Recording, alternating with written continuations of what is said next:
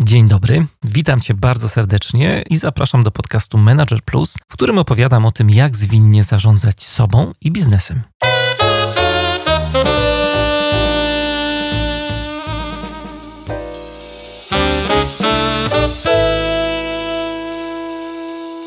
Profesor Jacek Hołówka w jednym z wywiadów powiedział, że odpowiedzialność to jest takie poczucie, że nie wolno nam być do końca lekkomyślnym, roztrzepanym, niedbającym o innych, niedbającym o siebie.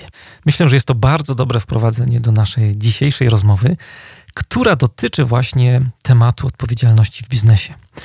Jak być liderem, który jest odpowiedzialny? Liderem, a może lepiej przywódcą, który myśli o świecie, o ekosystemie i o tym, co należy zrobić, aby zachowana była symbioza między tym, co firma robi, a tym, czego wymaga od nasz świat, y, społeczeństwo, środowisko.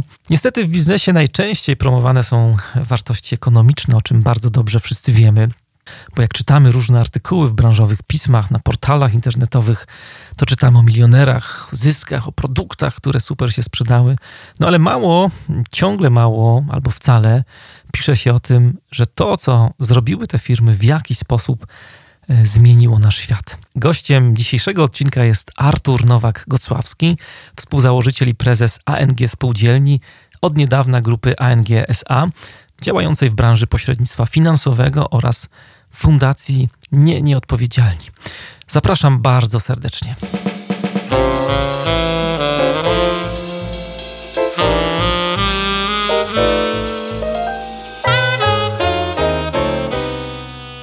Jest dzisiaj ze mną y, Artur Nowak-Gocławski, prezes grupy ANG. Spotykamy się po latach. Pamiętasz nasze pierwsze spotkanie? Mm, tak, znaczy no, uczyłeś no, mnie i moją załogę. I co, co tam zostało z tej nauki w waszej firmie?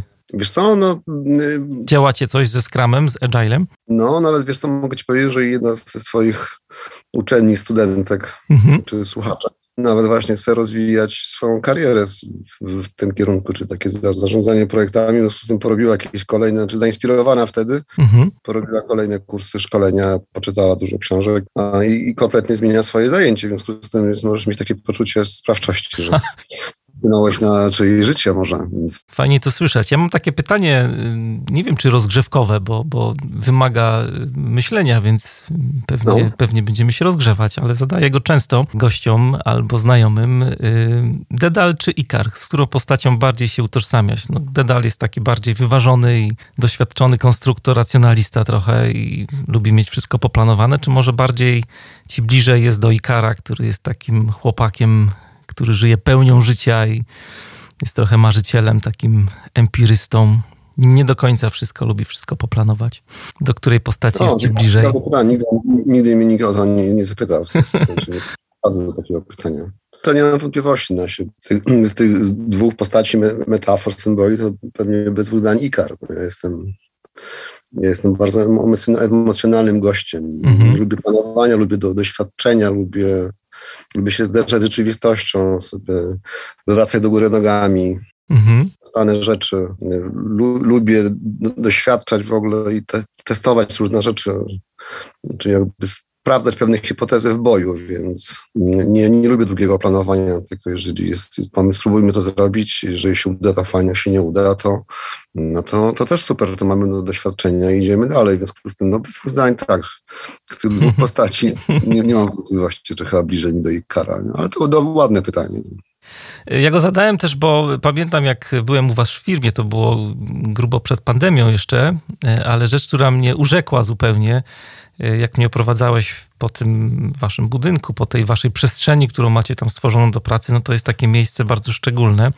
Myślę, że w wielu firmach takie miejsca też są, ale ta wasza biblioteczka mnie bardzo urzekła. Jak tam sobie wszedłem, te dwa fotele, nie wiem, czy to jeszcze przetrwało w takiej formie, ale ja mam taki zwyczaj, że się przyklejam do książek i tam przez chwilę sobie patrzyłem, co tam za książki macie w tej firmowej biblioteczce i muszę powiedzieć, że takich książek stricte e, branżowych, takich technicznych, no nie wiem jak to nazwać lepiej, to było ich nie za dużo, ale bardziej były książki, na przykład filozofia, były jakieś y, książki okołopolityczne, było trochę psychologii, literatura była. Chciałem do tego trochę nawiązać, bo, bo ty jesteś taką osobą, która cytuje pewnego profesora, że, że nie powinniśmy wysyłać szefów na studia MBA, tylko na studia e, z literatury. Mm, Dlaczego akurat taki kierunek mógłby się przydać? Co, co by to nam mogło dać szefom, menedżerom? Słuchacze tego nie widzą, bo słuchacze nie widzą, a słyszą, ale widzisz, jestem w, tej, w tym samym miejscu, mhm. w bibliotece i ona cały czas, cały czas, bo mamy to samo biuro, ono dzisiaj by się spodobało jeszcze bardziej, dlatego że, mhm. że dzisiaj jest też mnóstwo dzieł sztuki, dużo obrazów. O. Nasze nowe doświadczenia stało się jakby już taką bardzo niezwykłą w ogóle przestrzenią znaczy pewnie, nie wiem, czy biuro jest właściwym stroną, jakąś taką przestrzenią do pracy i do, do, do, do współpracy, do życia w ogóle, więc jeszcze jest fajniejsze niż kiedyś. Teraz po tych covidowych czasach zdalnej pracy chętnie tu wszyscy wracamy. Natomiast rzeczywiście jest tak, też się to nie zmieniło. Tam wśród pewnie tysiąca tytułów książek, które widzisz za mną, taki typowo, taki bardzo zawodowych, biznesowych pewnie jest najmniej. To wynika z takiego w ogóle też takie potrzeby naszej inspiracji siebie samych tutaj w firmie i centrali naszych współpracowników, takiego trochę postawienia akcentu na, na to, co, co jest kluczowe w biznesie. No i wbrew pozorom w biznesie nie jest naj, najważniejsze. Najważniejsze to, że rzemiosło biznesowe, czyli coś, co możemy zdobyć na studiach zarządzania czy, czy MBA, czy właśnie tylko takiego na, na poziomie filozofii i w ogóle rozumienia wartości świata. Myślę, że wartości są kluczowe.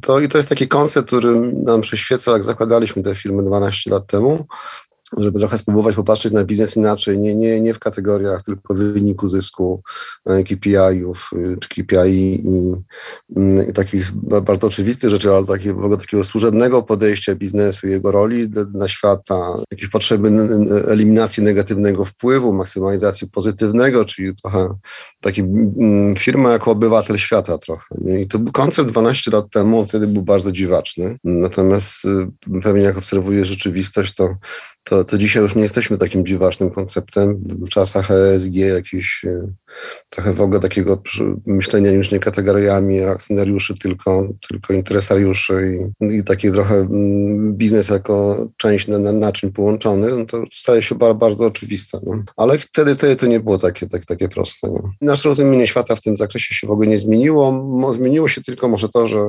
rośnie frustracja związana z tym, że, że ta transformacja biznesu jest niestety dość iluzoryczna i to do, dobrze nie wróży, nie? więc ciągnąc ten wątek, on nie będzie brzmiewał optymistycznie. No też jest tak, nawiązując do tego, co mówisz, ciągle jak się popatrzy na jakieś pisma branżowe, czy, czy chociażby na internet, na kursy, które są sprzedawane, które się najlepiej sprzedają, to ciągle się mówi o tych zyskach, nie o tym, jak zarobiłem milion, nie wiem, w kilka dni na przykład, nie? Mówi się o, o jakichś gościach, którzy zarobili ogromne miliony, mówi się o produktach, które się sprzedają, a właśnie o takim kontekście szerszym, o którym ty dużo mówisz, w swoich różnych wypowiedziach, no tego jest ciągle, ciągle mało. Wartości chociażby, chociaż o tych wartościach się też dużo mówi dzisiaj, ale nie wiem, czy to jest tylko kwestia tego, że wypada mówić o wartościach, bo wszyscy mówią o wartościach, bo jest taki trend na rynku trochę, nie? Na, na, na poziomie deklaracji ciągle to wszystko siedzi.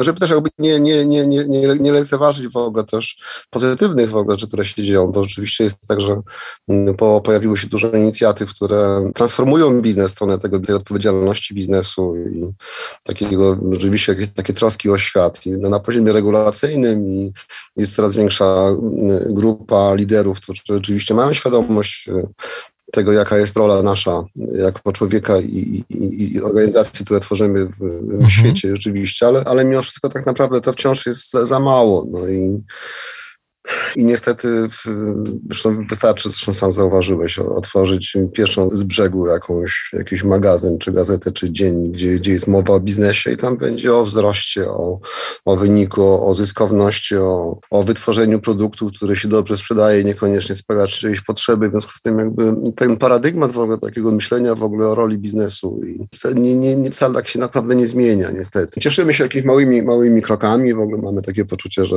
o, fajnie, że coś tam się zmieniło, no bo jest coraz więcej firm, które tam gdzieś w rankingach odpowiedzialnego biznesu, albo dostają jakieś fajne listki, albo inicjują jakieś sensowne projekty społeczne. Cieszymy się, że są nowe regulacje SG, mhm. tak? I no, fajnie są ma małe kroki, tylko że to, to jakby dzisiaj już nie wystarczy.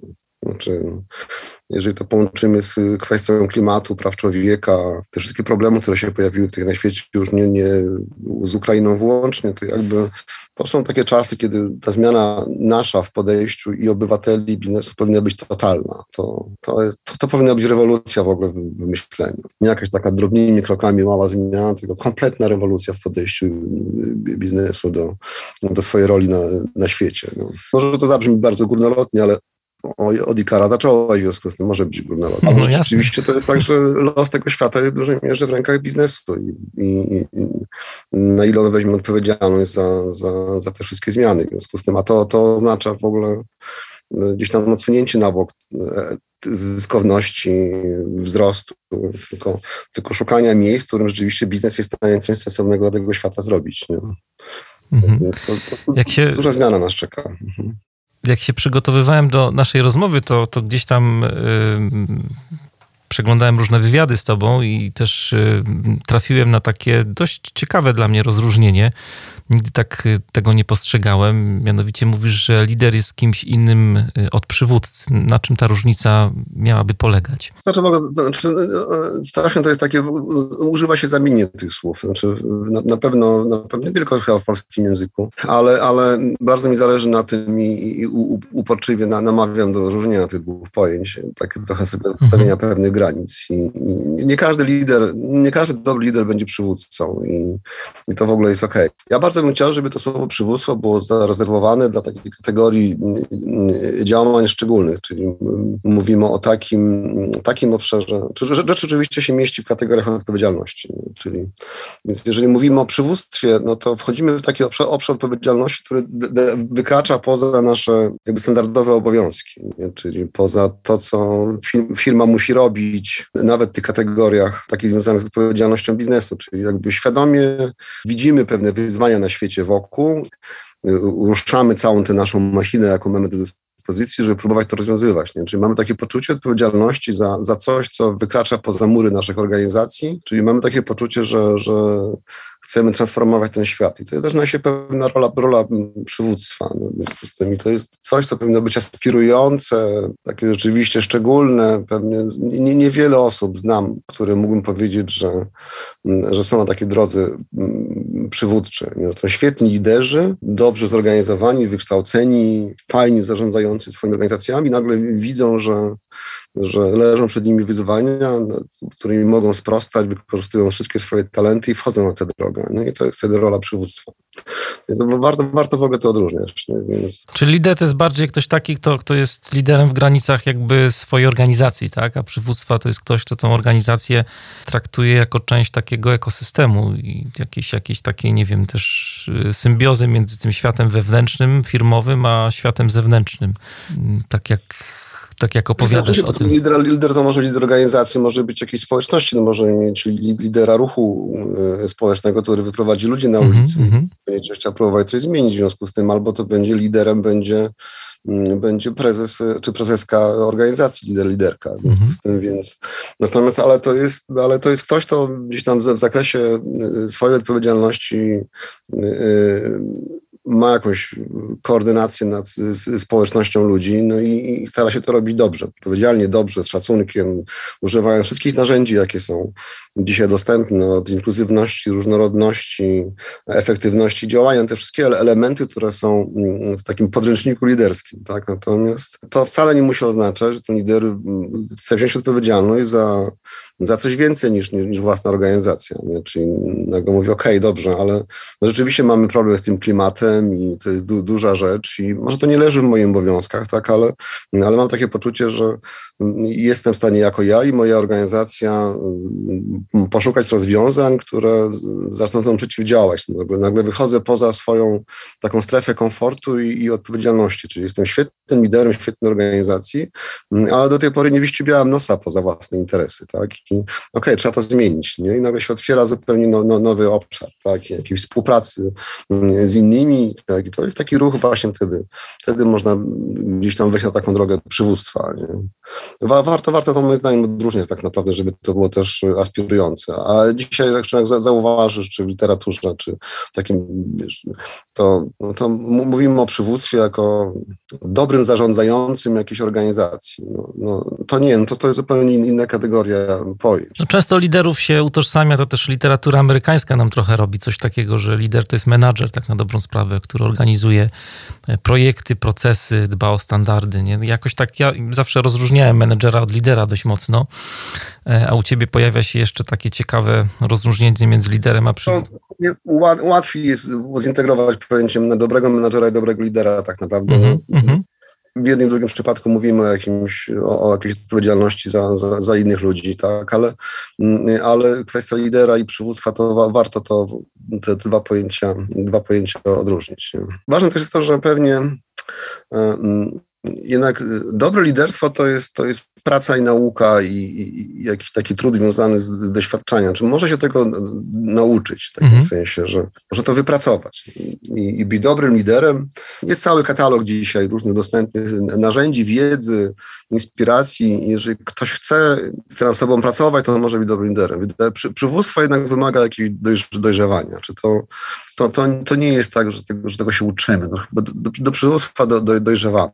Znaczy, dochodzimy do takiego momentu w życiu, w którym jakby wszystko to, co do tej pory robiliśmy, już nam nie wystarczy. Takie, mamy takie poczucie, że, że zależy od nas dużo więcej. No, myślę, myślę, że to jest ważne, takie rozróżnienie, że liderstwa dobrego się można nauczyć, przywództwa nie, do niego trzeba dojrzeć. Znaczy, trzeba się pewnego poranka obudzić nagle z trochę inną refleksją. Nie?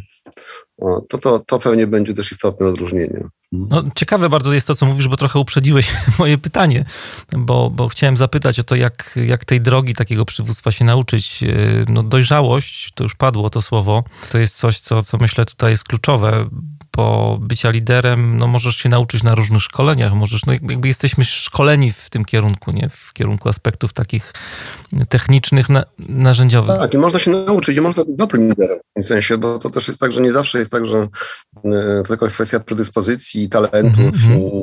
i, i, akurat bycie dobrym liderem i, i warto to w ogóle to, to, to, robić w takim sensie, że to jest w ogóle jeden z podstawowych obowiązków lidera, to, to jest dążenie do, do, do tego, żeby, żeby być świetnym, żeby, żeby się uczyć się rozwijać. Tak? I to jest w ogóle bardzo ciężka praca, biorąc pod uwagę to, w jaki sposób się zmieniamy, w ogóle świat się zmienia, ludzie się zmieniają, ta wielopokoleniowość, jaka jest dzisiaj, znaczy to nigdy nie było tak na rynku pracy, że tak wiele pokoleń, tak różnych w tym samym czasie pracowało ze sobą. Pogodzić, w związku z tym mamy otwartość na różnorodność, na potrzeby inkluzywności, włączenia tych, którzy myślą inaczej, wyglądają inaczej, mhm. wierzą w coś innego, w związku z tym jest jakby ta liderska rola dzisiaj jest bardzo, jeżeli traktujemy ją poważnie oczywiście, chcemy być dobrym liderem, a nie tylko odfajkowującym zadania menadżerem, tak, no to jest ciężka codzienna praca, wymagająca cały czas otwartej głowy, reedukacji, to, to, to, to nie są czasy naszych rodziców czy moich rodziców, kiedy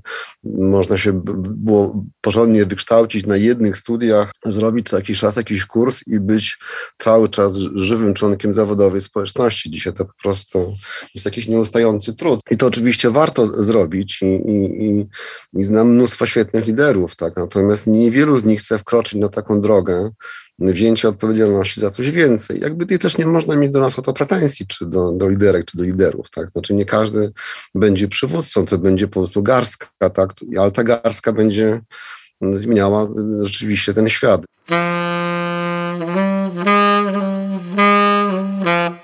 Bo ja chciałem dopowiedzieć do tego trochę, bo tak jak y, sobie mm, słucham ciebie teraz, to też myślę, y, nie ukrywam o, o trochę o swoim kontekście, o swojej drodze. No myślę, że każdy, kto ciebie słucha, też myśli jakoś i odnosi tego, to, to wszystko do swoich doświadczeń. Ta dojrzałość we mnie bardzo, bardzo rezonuje, to co powiedziałeś, bo tak, no mówię, patrząc, patrząc na siebie, no był taki moment, myślę, że u mnie to był półmetek, y, czterdziestka jakoś, gdzie zupełnie zacząłem inaczej myśleć i patrzeć na, na to wszystko, co robię. Wcześniej to, to było łapanie się różnych y, inicjatyw, różnych pomysłów. Dużo takiego uczenia się na poziomie, bym powiedział, narzędziowym. No a gdzieś tak właśnie jak wszedłem na półmetek, każdy pewnie ma inną drogę. To niektórych osób może być wcześniej, ale zmierzam tej dojrzałości, że jest taki moment, kiedy właśnie dochodzi do czegoś, co starożytni Grecy nazywali metanoją, nie? że jakby zawracasz swoje myślenie, czy, czy nawracasz się jakby w swoim myśleniu, bardziej patrzysz na, na wartości, odczuwasz mocno takie wewnętrzne trochę, trochę wołanie, tak nie wiem, odkrycie powołania, może to też jest takie grube słowo, ale tak jak mówisz...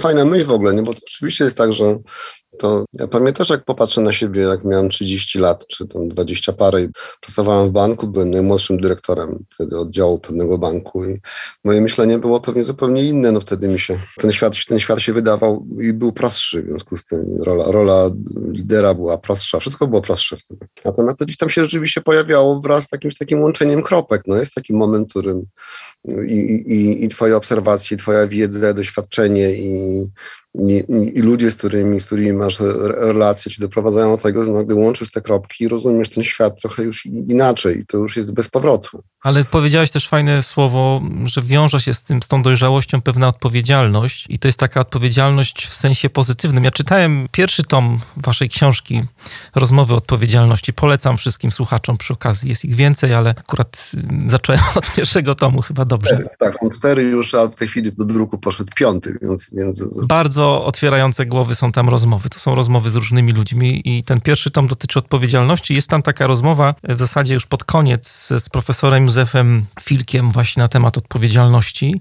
Tak bardzo od strony filozoficznej. Mnie to tak trochę zaciekawiło, bo, bo jestem jakby z wykształcenia filozofem, jakby nie było, ale właśnie profesor zwrócił uwagę na to, że my o odpowiedzialności myślimy często w kontekście takim negatywnym. Zrobiłem coś złego, jestem odpowiedzialny za ten konkretny zły czyn, nie? czyli tak bardzo negatywnie. A to, o czym ty mówisz, właśnie ten, ten, ten zwrot w myśleniu i ta pewna dojrzałość liderska mocno wiąże się z odpowiedzialnością taką pozytywną za to, co ja mogę zrobić, mając jakby swoje zasoby tu i teraz, jak ja mogę kreować i wpływać na, na to, co będzie, na przyszłość. No i tak jak mówimy cały czas o tej dojrzałości liderskiej, czyli tej przywódczej, już używając tego twojego rozróżnienia, to jest dojrzałość, w której właśnie czujemy jakoś tak sobie to tłumaczę wewnętrznie, taką mocną odpowiedzialność nie tylko za moją grupę, na którą wpływam, na mój zespół, na moją firmę, na, na mój ruch, w którym jestem, ale też odpowiedzialność za przyszłość tej naszej planety, nie? tego wszystkiego, co tutaj mamy, nie? co robimy na co dzień. Nie? To, to jest taka odpowiedzialność za przyszłość bardziej. Nie? To nie, no bardzo ładnie to ująłeś w ogóle. Rzeczywiście dziękuję Ci za to, bo oczywiście no tak, to, ta rozmowa z profesorem Filikiem super, w ogóle bardzo fajny jest pan profesor. Zresztą temu w ogóle służył ten, ten cały koncept rozmów o odpowiedzialności książek i magazynu, bo to robimy w ramach naszej fundacji. Nie Odpowiedzialni jest taki filozoficzno-biznesowy projekt, który mamy już 10 lat. To idea tego projektu w ogóle było też takie zbudowanie takiego miejsca, gdzie będziemy się inspirować do, do takiego właśnie zrozumienia między innymi, czym ta odpowiedzialność jest. I, i to nawet i to słusznie u, ująłeś, że to nie chodzi o odpowiedzialność w sensie konsekwencji, że to też jest wymiar odpowiedzialności w ogóle, w przypadku biznesu, że biznes ponosi odpowiedzialność, jeżeli mhm. zrobi coś złego. To jest jakby taka, to jest baza w ogóle myślenia o odpowiedzialności, czyli jeżeli, jeżeli zrobimy coś szkodliwego, poniesiemy odpowiedzialność. Jeżeli kogoś szukamy jako przedsiębiorstwo, poniesiemy odpowiedzialność. Tak? Ale to jest, to jest oczywiste i to, to w ogóle mamy dawno za sobą. No dzisiaj w ogóle dyskusja w biznesie toczy się, przynajmniej powinna się toczyć właśnie nie tylko w biznesie, ale też naszej obywatelskiej w kategoriach odpowiednich, tak jak ty ładnie ująłeś, nie? czyli to co my, my możemy zrobić dla, dla otoczenia, dla świata, dla, dla siebie wzajemnie, czy ta nasza odpowiedzialność, czyli trochę w naszych rękach jest to, jak ten świat będzie wyglądał. No i mamy, mamy sprawczość i, i, i możliwości transformacji. To tylko zależy, zależy od nas. No, zwróć uwagę, że biznes z jednej strony jest e, też naj, naj, sprawcą na, pewnie największych problemów, no poza politykami, które są e, na świecie, w związku z tym i też w jego rękach leżą te rozwiązania. Nie? Więc jak myślimy o odpowiedzialności to takie właśnie niepowiedzialności w sensie tej sprawczości, nie? a nie ponoszenia konsekwencji. To jest, i, to, i to jest właśnie ten, ta kategoria właśnie przywództwa, nie? czyli jeżeli do takiego momentu dojrzejemy. Są, też jest wielu, wiele osób, które, które znam, które zaczynają też inaczej myśleć o, o swojej roli, odpowiedzialności i, i dobrych liderów liderów, którzy mm, wchodzą na taką przywódczą drogę, wynika też z takiej, co też może zauważyłeś u siebie, pewnego etapu w życiu, w którym nagle oglądamy się za siebie, czy oglądamy się dookoła i dochodzimy do wniosku, że kurczę, to, to wszystko, co mamy nie do końca, to jest coś, co daje nam poczucie jakiegoś sensu. No, może mamy jakąś karierę, mamy jakieś przedmioty zgromadzone do, dookoła, tak, ale to jest, czy to jest, to jest ten powód do satysfakcji, od tego, że powiedzieli, że mieliśmy dobre życie. No i, i, i ta refleksyjność może czasami nas doprowadzi do tego, że dochodzimy do wniosku, że okej, okay, no, że to, co chcielibyśmy kiedyś zobaczyć, oglądając się za siebie, to, to chyba jest to, co zrobiliśmy dla innych, w sensie również nie tylko człowieka, ale też przyrody, no, traktując przyrodę jako naszego interesariusza i pobratymcę. I, i nagle mówię, okej, okay, kurczę, no to, to, to zróbmy coś dla innych. I nagle widzisz takich gości czy koleżanki, które zaczynają swoje talenty, możliwości, zasoby wykorzystywać do tego, żeby spróbować ten świat trochę poprawić. No. A rzecz polega na tym, że on, ten świat już nie wymaga dzisiaj trochę poprawienia, bo wymaga jakiejś po prostu rewolucyjnej transformacji po prostu. Nie? Więc, a niestety wojna w Ukrainie i no myślę, że wydawało nam się, że COVID nam przystawia do góry nogami. No tak. Cały świat wywraca wszystko i ja pamiętam te pierwsze trzy miesiące, y, y, jak to się wszystko zaczęło i to biuro, które widziałeś, ono było puste. I, i ja tylko ja i moja koleżanka z zarządu uznaliśmy, że my, żeby być taką latarnią w ogóle dla tego całego naszej 1300-osobowej społeczności, to my będziemy codziennie przychodzić do biura, Zaczęliśmy co tydzień organizować spotkanie, webinar z całą naszą społecznością, ale biuro było puste. Byliśmy w takim w mrocznych czasach. Wydawało nam się, że to jest w ogóle cały świat będzie. No szybko wrócił. Trochę ten tor jest przestawiony, ale, ale to jest nie, nie jest rewolucja. Natomiast wojna w Ukrainie przestawiła świat do góry. On już nigdy nie będzie taki sam, jak był. Znaczy, znaczy to, z mojej perspektywy jakby legło w gruzach fundamentalne w ogóle do naszego myślenia y, y, przeświadczenie, że, że co by się nie wydarzyło, wypracowaliśmy mechanizmy, które nas zabezpieczą przed y, wojną totalną, w takim sensie, że druga wojna światowa i to, co się wydarzyło na Bałkanach, na tyle nas wszystkich nauczyło, że, że ten, no, ten europejski świat y, zbudował mechanizmy, które powodują, że to, się, to, to, to, nie, to nie wróci. Nagle się okazało, że kurczę, jesteśmy w takim samym miejscu jak jak, jak, jak kiedyś. Nie, nie, nie, nie ma. Znaczy, my będziemy żyć w tej chwili poczucie, że wojna, my będziemy żyć z wojnami już teraz, moim zdaniem. Znaczy, na pewno całe moje pokolenie w takim poczuciu, że już nie będzie tego bezpieczeństwa. Nie? I to, to jest ogromna, fundamentalna zmiana dla naszego myślenia. Konsekwencje tego będą pieruńskie przez zwiększenie wydatków na zbrojenia kosztem ochrony środowiska. W, w ogóle, znaczy myślę, to jest oddzielny temat na, na dużą mhm. rozmowę w ogóle, konsekwencje dla, dla, dla, dla świata wojny w Ukrainie, więc to w szczególnym czasie przyszło nam żyć. Ostatnie dwa lata, nie? Zobacz, co, jak, jak to nam wy... No ale to też wpływa na, na to, jak prowadzimy firmy, biznesy i jakimi ludźmi jesteśmy. Nie? To też nie, nie można tego... Fajnie, że wyciągnąłeś też ten temat, bo tak jak powiedziałeś, po pandemii wydawało nam się, że pandemia to już jest szczyt jakby możliwości te, tego, co nas spotyka, jeśli chodzi o niepewność i zmiany, a tutaj przyszła sytuacja jeszcze właśnie wojenna, która już rozwaliła, rozbiła bank, można powiedzieć. No tak, tak, niesamowite konsekwencje w ogóle, też, też pokazujące w ogóle też jakby takie wyciągające z nas w ogóle do, dobrą stronę, nie? bo to, to wszystko, co, co Polacy zrobili na rzecz Ukraińców, to, to jest największy na świecie NGOs, jak to się to nazywa, czy Fundacja Polska. Mhm. To, to rzeczywiście zrobiliśmy w ogóle wspaniałą rzecz, no, ale, ale, też, ale też, też widzimy, jak mieliśmy greenwashing w różnych działaniach CSR-owych, to mamy dzisiaj warwashing, no, czyli wykorzystywanie wojny do tego, żeby żeby zbudować wizerunek, poprawić wizerunek i stworzyć jakąś iluzję. W związku z tym jakby to, znaczy w ogóle dla, dla wrażliwej osoby, która próbuje zrozumieć to, co się dzieje dookoła, to, to trudne czasy są bardzo, dlatego że tych to ciężkie, ciężkie. Znaczy ja, ja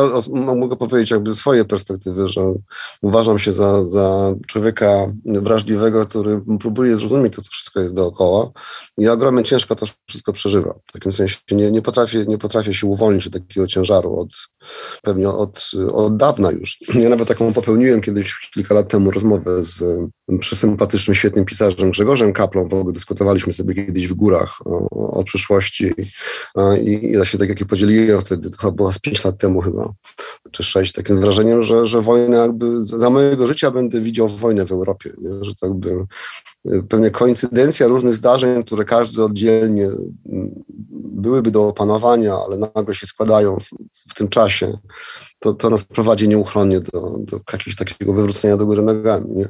To nie są łatwe czasy dla wrażliwych ludzi, mm -hmm. to na pewno. Nie? Ale też, ale z drugiej strony też mam takie, też takie poczucie, ono może jest jakieś oszukane, może jest nieuczciwe, nie znaczy niesprawiedliwe dla obserwowanych, że, że widzę, że jakby też wielu z nas, czy, czy wiele biznesów żyje jakby się nic nie zmieniło, w takim sensie da, dalej, dalej sprzedają złe rzeczy, dalej oszukują klientów, dalej maksymalizują zyski. Tak jakby w ogóle ten świat się w ogóle nie, nie zmienił. Nie? Jak też zwrócić uwagę na narrację, jaka jest w ogóle o, w mediach, też o biznesie, ona, ona się nie zmieniła. To nie jest nagle, że nasze oczekiwania wobec biznesu się wyostrzyły, że, że już, no już teraz szczególnie powinniśmy oczekiwać od nas wszystkich odpowiedzialności za, za ten świat. Nie, nie. To jest trochę, trochę jak, no, jak na Titaniku w ogóle, więc płyniemy dalej. Po prostu to nie, że tam te, te góry lodowe dookoła po prostu robimy swoje. Nie? To, to jest trudna, trudna obserwacja. Nie? No.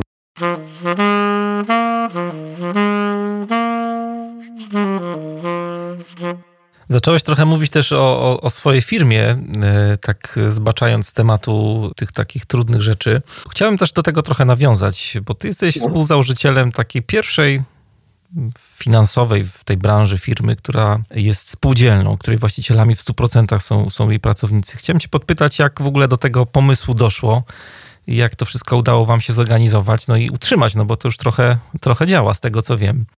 Jest, nie jesteśmy już spółdzielnią, znaczy jesteśmy spółką pracowniczą. -hmm. od, od, niedawna, w pandemii się przekształciliśmy w ogóle, ale, mhm. ale tak rzeczywiście 12 y, lat temu założyliśmy z koleżanką i kolegą y, spółdzielnię, to, ale to jest, to jest trochę odpowiedź na twoje pytanie na samym początku, czy blisko mi do Ikara właśnie, więc to była taka też potrzeba, y, jak, jakaś obserwacja tego, co jest dookoła i, i, i próba wyjścia z jakąś inną propozycją, czyli spróbujmy trochę to pozmieniać na jakiś zastany mm, stan, czyli takie My działamy w branży finansowej, która bardzo taka była skorporcjalizowana, gdzieś w takich bardzo agresywnych modelach sprzedażowych. No, zresztą to pewnie też oddzielny temat na rozmowę w ogóle, jak, jak wyglądała branża finansowa 10 lat temu. No, trochę dzisiaj dużo lepsza już jest dzisiaj niż była kiedyś, ale była bardzo agresywną sprzedażową branżą. I to doszliśmy do wniosku, że czas na, na to, żeby spróbować pokazać, że, że, że można działać w branży finansowej, w której której traktuje się przyzwoicie klientów i, i ludzi i, i stworzy się takie miejsce pracy, w którym ludzie mają poczucie współstanowienia, wpływu na rzeczywistość, że, że są podmiotowo traktowani, a nie są jakimś elementem, elementem maszyny wykorzystywanej i wypluwanej, czyli taką trochę biznes wspólnotę. No i tak no, mechanizm spółdzielni w sensie prawnym był jedynym możliwym rozwiązaniem wówczas. Znaczy, nie, nie, nie ma w Polsce do dzisiaj regulacji, które sprzyjają spółkom pracowniczym, mhm. w związku z tym dlatego myśmy założyli wtedy spółdzielnię. I, I to rzeczywiście te 12 lat temu to był, to był świetny pomysł. To się w ogóle udało.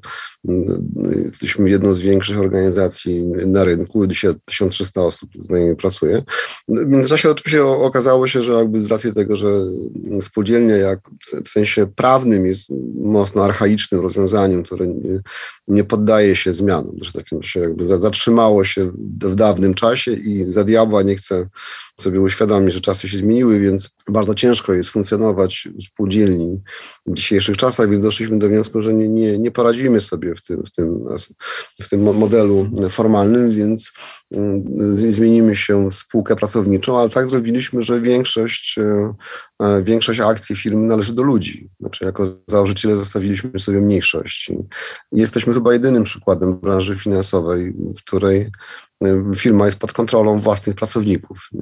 E, to jest bardzo ciekawy, ciekawy koncept. Oczywiście ma też swoje mniej słoneczne e, obszary, co jest konsekwencją tego, że w takim może dużym uproszczeniu domagamy się demokracji i wszystkiego, co ona przynosi, ale kiedy ją dostaniemy, to albo nie umiemy, albo nie chcemy z tego korzystać. I to, to, to jest właśnie przy takich bardzo też demokratycznych organizacjach, co też jest problemem przy turkusowych organizacjach w związku z tym. Więc jakby stworzenie pewnych warunków y, funkcjonowania bardzo demokratycznych, włączających, takie bardzo wcale nie oznacza, że ludzie z, z tego będą chcieli skorzystać. Nie? Że To jest, duże, duże wyzwanie też ludzi nauczyć tego, włączyć. Więc chyba samo postawienie na stole możliwości nie wystarczy. No tak, bo też inną mamy świadomość, nie? jak wchodzimy i też nasze doświadczenia, też edukacja, to wszystko nas przygotowuje trochę do innego modelu pracy i później jak dajesz taką swobodę... tak, bardzo, bardzo ciężko. No to wiesz, że to nie, nie, wystarczy uzyskać prawa wyborcze, trzeba na wybory jeszcze pójść. No i hmm. tak trochę właśnie, właśnie jest. Ale to jest bardzo ciekawy, ciekawy koncept i myślę, że gdybyśmy, ja mogę, nie wiem, koleżanki tu ze mną nie ma, więc się nie zapytam, ale gdybym mógł powtórzyć historię, to myślę, że podjąłbym taką próbę, próbę jeszcze raz. Oczywiście pewnie skorygowałbym trochę rzeczy w tym naszym modelu i w tej koncepcji. To jest, to jest normalny efekt doświadczeń, tak, ale, mhm. ale samo to, że poszliśmy taką drogą, to było bardzo ciekawe. Zresztą w ogóle też jest tak, że to też jakby istotnie wpłynęło na nasze podejście do, do siebie nawzajem, do klientów, więc tak naprawdę staliśmy się bardzo CSR-ową organizacją, nawet szczerze mówiąc, 12 lat temu ja nawet nie wiedziałam, że jest takie pojęcie jak CSR. Tak, w związku z tym nagle się okazało, że jesteśmy takim w ogóle benchmarkową organizacją w ogóle dla, dla wielu firm w sektorze. Nie?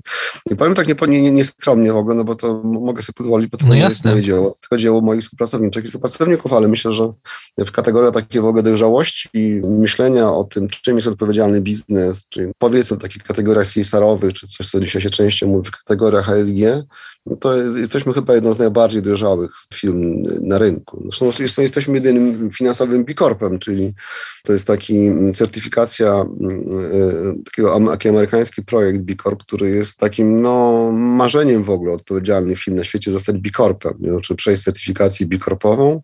Tak pewnie kojarzysz Patagonię, taką jedną z najfajniejszych outdoorowych y, film na, na świecie.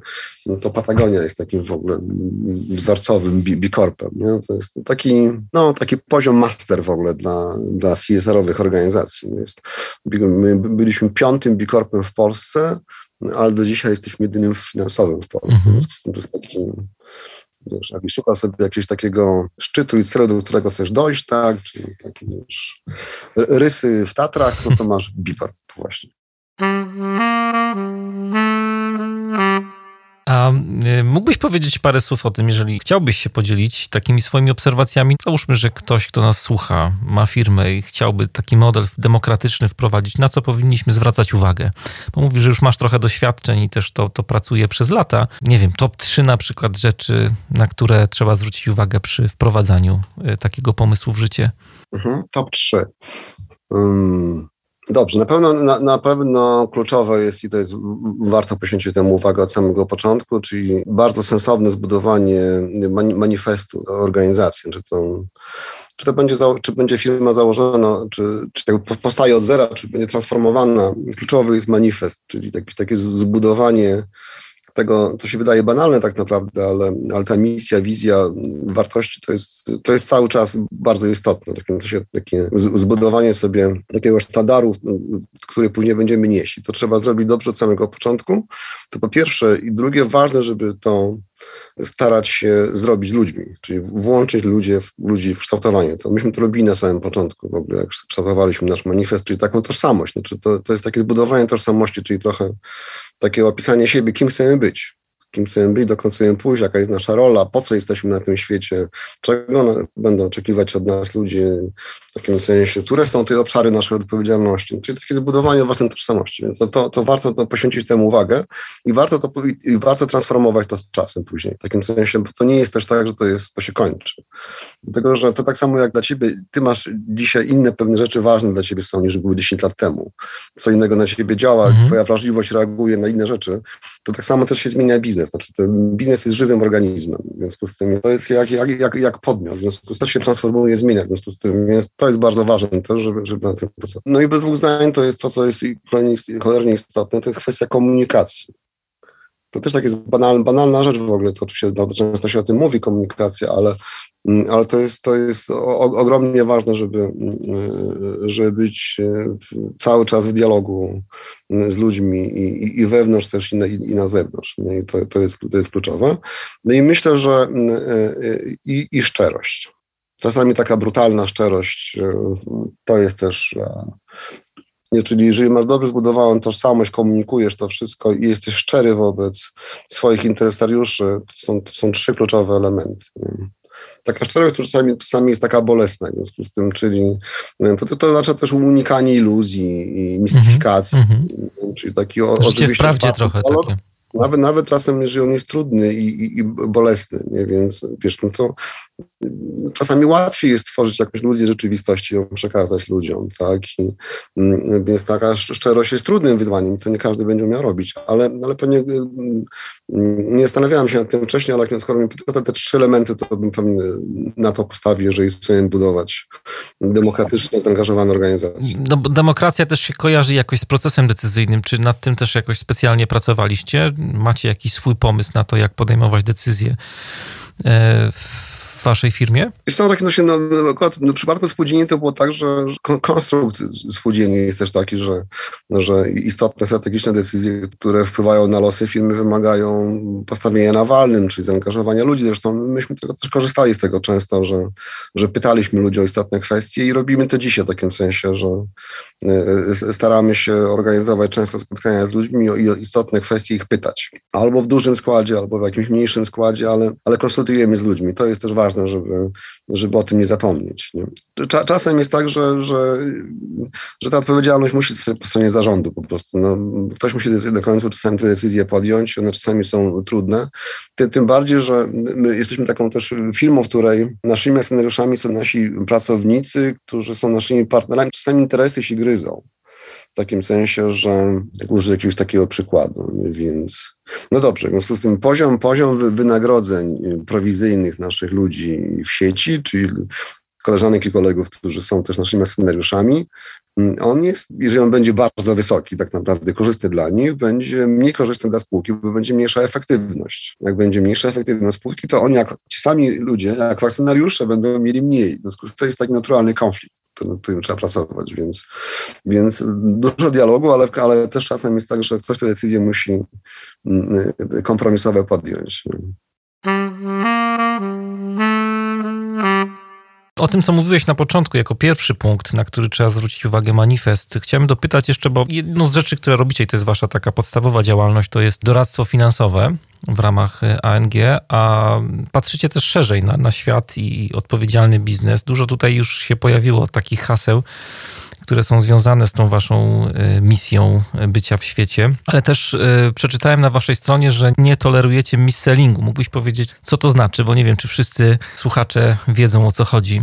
O jasne, wiesz co, no to, to, to, to wynika też, to co już mówiliśmy wcześniej, nie? z takiego, takiego dojrzewania w ogóle i nas, i organizacji, i firmy, i też zrozumienia, jakie są największe problemy w biznesie czy, czy w sektorze. W związku z tym i, i my jako organizacja, jako ludzie, którzy od, od samego początku bardzo nam zależało na tym, żeby część naszej energii poświęcić dobru wspólnemu, do którego między innymi należy to, żeby nasza branża jaka taka stawała się coraz bardziej etyczna, żebyśmy eliminowali nieodpowiedzialną sprzedaż, żebyśmy pracowali nad takim mm, powrotem etosu mm, dobrego bankowca czy dobrego finansisty, który służy ludziom. Znaczy trochę jakby to, co się wydarzyło tam pewnie, nie wiem, pod koniec ubiegłego, tam wiem, końcówka 2008-2007, tuż przed kryzysem, tak naprawdę taki trochę, no, taki szczyt wielu też nieetycznych zachowań też. Nie bardzo nam zależało na transformacji tego, nie? I, I uznaliśmy, że jeżeli chcemy, żeby ta branża się zmieniała, to, to część naszej energii musimy poświęcić do pracy wspólnej, czyli angażować się w różne inicjatywy, być częścią jakichś organizacji samorządowych,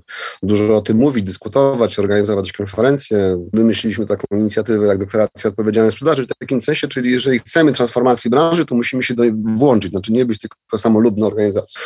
Wśród rozlicznych wyzwań tej branży uznaliśmy, że największym wyzwaniem e, w ogóle biznesu w naszym sektorze, nie tylko, to jest kwestia odpowiedzialnej sprzedaży. Rozumianej odpowiedzialnej sprzedaży w ten sposób, że, że naszą rolą jest dostarczenie ludziom produktów, które są im potrzebne. To nie jest takie cele oczywiste w żadnym biznesie, czyli tylko i wyłącznie takie, które są im potrzebne. Produktów, które, które rozumieją, to szczególnie przy branży finansowej jest bardzo istotne, na które ich stać, czyli klientów musi na te produkty stać i cena musi być ich godziwa. Czyli to nie może być lichwiarski produkt, to nie może być y, kredyt, który absorbuje taką część dochodów, co powoduje to, że dobrobyt rodziny drastycznie spada, na przykład brakuje na inne podstawowe rzeczy, albo jest produkt, który klient kupuje i nagle się po czasie dowiaduje, co kupił, bo nie doczytał, bo było coś napisane drobnym druczkiem, albo ktoś mu czegoś nie powiedział, mm, albo kupuje produkt, którego tak naprawdę nie potrzebuje bo ma, ma, już jakieś ubezpieczenie i ktoś mu dolepił jeszcze je takie, takie samo, powiedzmy, albo, albo związane z tym samym, z tą samą mm, ochroną, kolejne ubezpieczenie gdzieś tam. W związku z tym są takie elementy, cztery elementy, które muszą być spełnione, żeby była odpowiedzialna sprzedaż. Taką definicję sobie przyjęliśmy.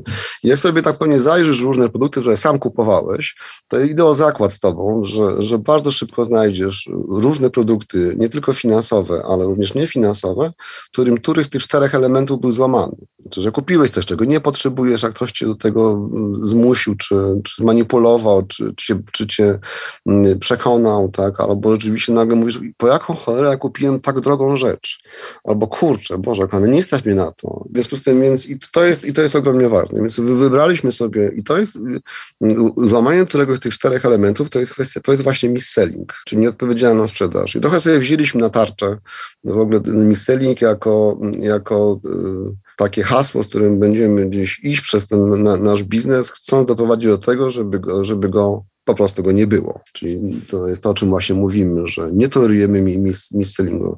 Rzecz polega właśnie na tym, że, że biznes nauczył się podejmować różne wspaniałe inicjatywy, które są gdzieś z boku, czy w zakresie ochrony środowiska, czy spraw społecznych, czy często rozumiesz prawa człowieka, natomiast ta, ta korowa część biznesu, która jest ogromnie szkodliwa w konsekwencjach dla, dla ludzi. Wyobraź sobie, zresztą pewnie pamiętasz historię wielkiej afery, która była całkiem niedawno w Polsce, czyli getbacku. To jest, to jest absolutnie po prostu no, zło w czystej postaci w wielu i, i, i kategoriach oszustwa i kategoriach mis-sellingu to są prawie 3 miliardy złotych straconych pieniędzy przez ludzi. 3 miliardy złotych. I, I, ile inicjatyw społeczno-środowiskowych musiałby sektor finansowy zrobić, żeby zrównoważyć negatywne skutki takiej, takiej działalności w core biznesie. Nie? To jest niewyobrażalne w ogóle. Nie?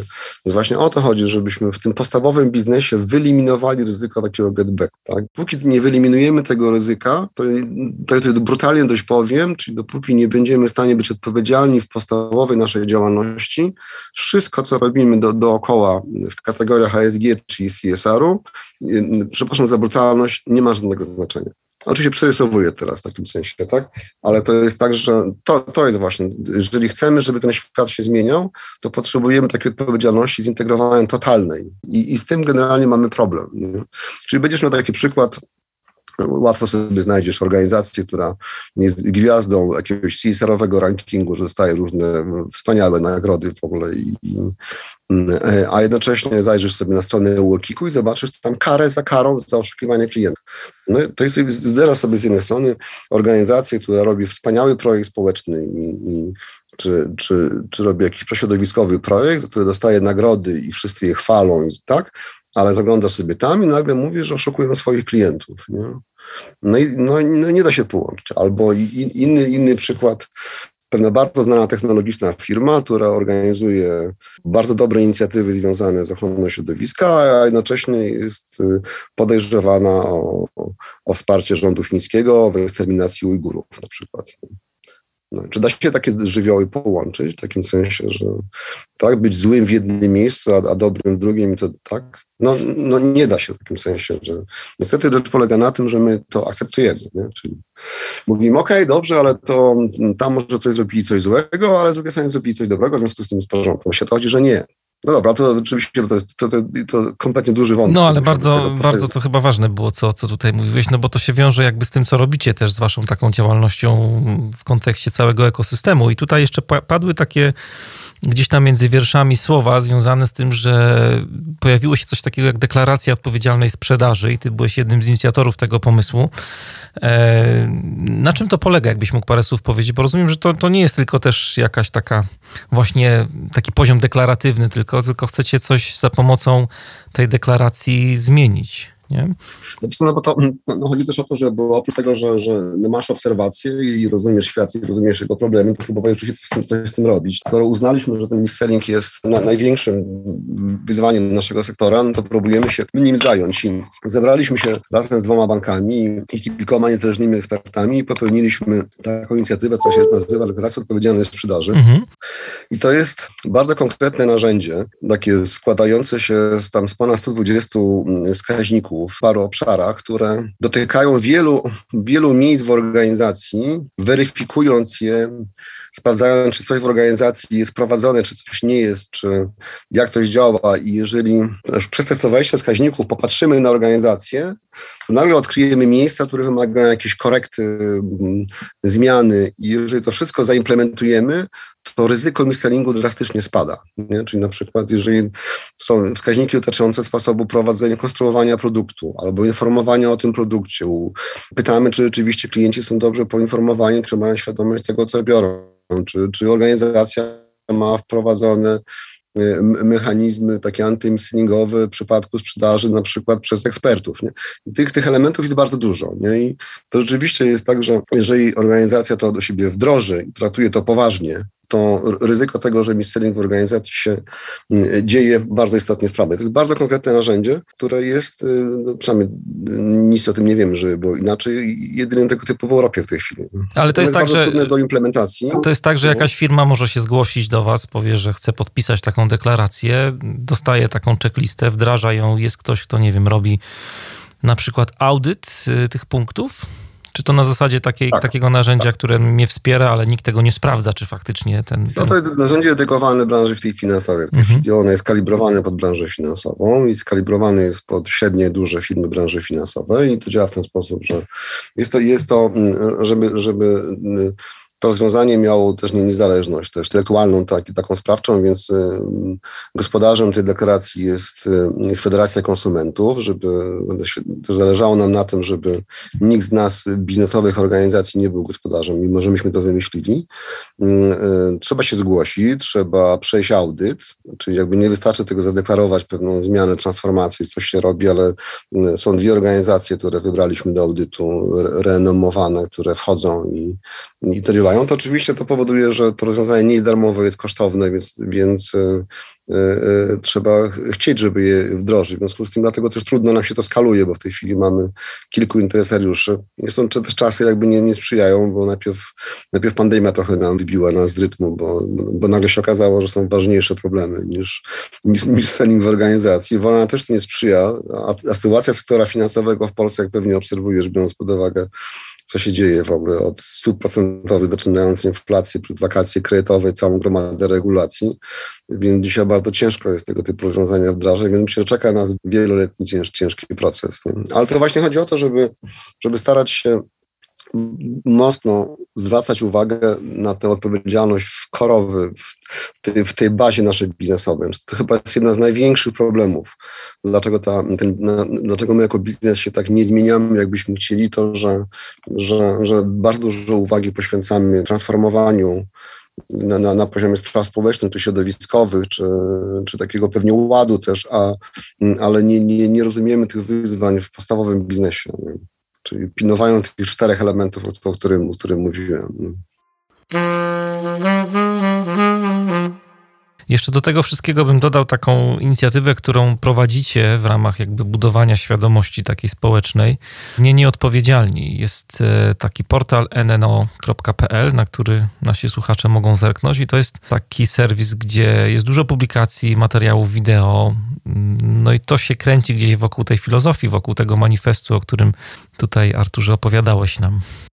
No to się zrobi duży projekt w ogóle, bo on oczywiście powstał powstał 10 lat temu jako taki trochę, trochę, no to się wołanie na puszczy mówi, tak? Taki, takim trochę po, potrzeba jakiegoś krzyku, takiej niezgody, czy takiej obserwacji, że ten biznes e, może za bardzo odpowiedzialny nie jest. Spróbujmy o tym podyskutować, rozmawiać, namawiać siebie i innych do takiej transformacji. I to był taki pierwszy, pierwszy. Zorganizujmy konferencję, później wydajmy magazyn. To, I to z czasem zaczęło się rozrastać takiego filozoficzno-społecznego projektu, który jest takim pewnie jednym z poważniejszych miejsc dzisiaj do dyskusji w ogóle o tej filozofii prowadzenia biznesu, o tych wyzwaniach, o, o tym, o, o, tych przywódczych właśnie aspektach, od których zaczęliśmy na, na samym początku. Nie? Czyli trochę takiego myślenia o tym, że, że, że nasza odpowiedzialność wykracza dużo dalej poza czubek naszego nosa albo, albo mury naszych biur. No i jakby celem tego projektu jest takie wzajemne inspirowanie, szukanie tych w ogóle wyzwań. Tych. No i to stało się bardzo, bardzo ciekawym projektem rzeczywiście. Zaczęliśmy trochę go zmieniać w stronę mm, bycia medium, czyli to już nie jest tylko fundacja i taki think tank, ale medium, stąd to NNO.pl i dużo formatów wideo. W ogóle zachęcam do wykładów. Znaczy, są pięknie ponagrywane wykłady, które są darmowe. Znaczy, darmowy dostęp do tych wykładów jest. No i z profesorem Bralczykiem, i z panem profesorem Bodnarem, i z, z Olą Szczegalińską, i z Tomkiem Sobierajskim, i z Janą Heitman, a, a niedługo, to zdradzę y, rąbka tajemnicy, we wrześniu będzie premiera świetnych wykładów z, z, absolutnie w ogóle uwielbianym przeze mnie profesorem Obłojem, jeden z najlepszych e, specjalistów nie tylko w Polsce od zarządzania, od strategii, tak. Mhm. zarządzania i profesor Obłoj jest kapitalnym, kapitalnym gościem po prostu. I, I, nagraliśmy świetne wykłady i one będą dostępne we wrześniu, w związku z tym za, za, zachęcam. A wczoraj właśnie dostaliśmy z drukarni nasz kolejny y, magazyn który jest no taki jak trochę te czasy w ogóle, w takim sensie, że musieliśmy się też zderzyć z rzeczywistością, jakby rozumieniem tego, co się dzieje w Ukrainie i co się dzieje w Polsce w związku z tym. To tak to powtórzę jeszcze raz, to nie są, nie są łatwe czasy dla, dla wrażliwych ludzi. Myślę, że wrażliwość dzisiaj nie jest y, wygodną cechą. Mhm. Zapraszamy słuchaczy y, do waszego serwisu. Ja pamiętam, że jak byłem y, u was w firmie, to, to nie wiem, czy to jest w tym celu, ale powstawało studio, wtedy budowaliście takie bardzo profesjonalne E, do różnych nagrań. Robiło to duże wrażenie. To jest, ale w ogóle to też w ogóle takie przeciwne, w ogóle tak pewnie kończąc już, że, że no, budowaliśmy, myśmy się wprowadzili do tego biura niewiele, nie, nie, niedługo przed pandemią, mhm. więc i nagle się okazało, że w pandemii to było, ogromnie przydatne. No, wtedy wszyscy, no tak. robiliśmy w tak. formacie wideo i, i audio. Rzeczywiście tak, no właśnie teraz tam zerkam, bo właśnie kończy się na nagranie jakiegoś podcastu, więc staramy się mm, utrzymywać. Aczkolwiek oczywiście jest tak, że od, od wybuchu wojny w Ukrainie myśmy podjęli, że fundacja przede wszystkim się będzie zajmowała konkretną pomocą na rzecz y, Ukrainy i tą taką naszą bieżącą działalność utrzymujemy trochę w mniejszym zakresie w tym roku. To, to jest kluczowe dzisiaj. Znaczy, dzisiaj, dzisiaj NGOsy i, mm, i też biznes musi część swoich y, zasobów energii poświęcić na pomoc Ukrainie, tak takie założenie sobie przyjęliśmy. Zresztą y, udało nam się dzięki też partnerstwu zrobić dużo w ogóle w ciągu tego pół roku. Już prawie półtora miliona złotych to jest budżet, który przez fundację mm. został, przepłynął przez fundację, jest zamieniony na różne pomocowe rzeczy na rzecz Ukrainy, kilkanaście transportów, które zostały. Kupiliśmy trzy karetki też, które, które gdzieś tam jeżdżą w tej chwili w Ukrainie, więc więc to też to, to jest też temat pewnie na oddzielną rozmowę w ogóle, nie? czyli na, na ile powinniśmy się włączać w taką pomoc, czy biznes, czy trzeci sektor. Gdzie są te granice pomocy, no bo to jest też, często jest to kosztem jakichś naszych bieżących zasobów, no i, i też, też często słyszę na przykład, że, że pracownicy firm mają pretensje do, do swoich szefów, że angażują firmy na pomoc Ukrainie, a czasy w Polsce są na przykład złe. No w ogóle też taki z punktu widzenia takiego filozofii, w ogóle myślenia o biznesie i o świecie też ciekawe zagadnienia, ale to na inne. Ale, ale kończąc wątek, w ogóle zachęcam nas do, do poglądania wykładów, zachęcam zajrzenia na stronę NNO, do zamówienia sobie magazynu. To są bardzo, bardzo fajne rzeczy. No robicie to też bardzo profesjonalnie. Ja jestem estetą wielkim i tam się zagrzebałem w tą waszą stronę i miło, otwierałem miło, oczy. Naprawdę bardzo, bardzo wysoka jakość jest, co dzisiaj w czasach internetowych nie zawsze jest e, istotne dla niektórych twórców, ale... Tak, świadoma nasza decyzja w ogóle była. Też uznaliśmy, że, że właśnie mimo, że, że ta nasza uwaga jest coraz płytsza i ludzie raczej korzystają z coraz krótszych formatów, krótko, szybko, to uznaliśmy, że, że, że po, powalczymy o to, żeby, żeby to było ładne, żeby to było też estetyczne, więc ten magazyn, który ja ci ten magazyn wyślę w ogóle w prezencie, mm. w związku z tym zobaczysz, on jest w ogóle szczególnie udany, dlatego że taką dużą atencję też poświęciliśmy temu, żeby on wyglądał. Są piękne grafiki, są fa fajne, fajne zdjęcia, więc myślę, że bardzo tego potrzebujemy. Zresztą w, w ogóle, to też jest taka moja obserwacja tych czasów pandemiczno-wojennych, że w ogóle, w ogóle znaczenie sztuki jest dzisiaj szczeg szczególnie, szczeg szczególnie duże. Znaczy, po, powinniśmy po prostu pamiętać o tym, że, że w tych ciężkich czasach sztuka może nas uratować nasze dusze w ogóle, więc warto poświęcać uwagę w ogóle pięknym rzeczom i, i szanować e, artystów i, i poetów, szczególnie dzisiaj. I to jest piękny finisz naszej rozmowy. Bardzo Ci dziękuję za, za Twój czas i za te myśli, którymi się z nami zechciałeś podzielić. Ogromne dzięki. Bardzo Ci dziękuję bardzo i co, do, do zobaczenia.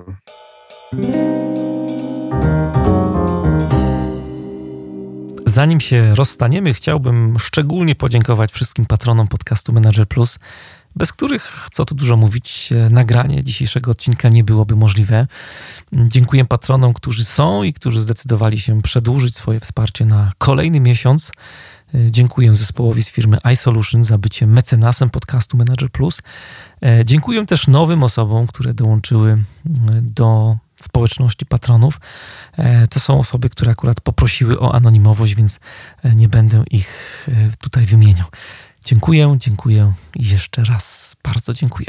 Jeżeli nie jesteś patronem, a chciałbyś dołączyć do tej inicjatywy, to bardzo serdecznie Cię zapraszam. Od dwóch miesięcy Podcast Manager Plus jest realizowany wyłącznie ze środków, które otrzymuję od swoich słuchaczy w ramach Patronite. Dzięki temu mogę w 100% poświęcić się pracy etatowego podcastera, no i przygotowywać e, dobre, jakościowe treści właśnie dla Was. To już wszystko na dzisiaj. Ja się nazywam Mariusz Hrabko i do usłyszenia niebawem.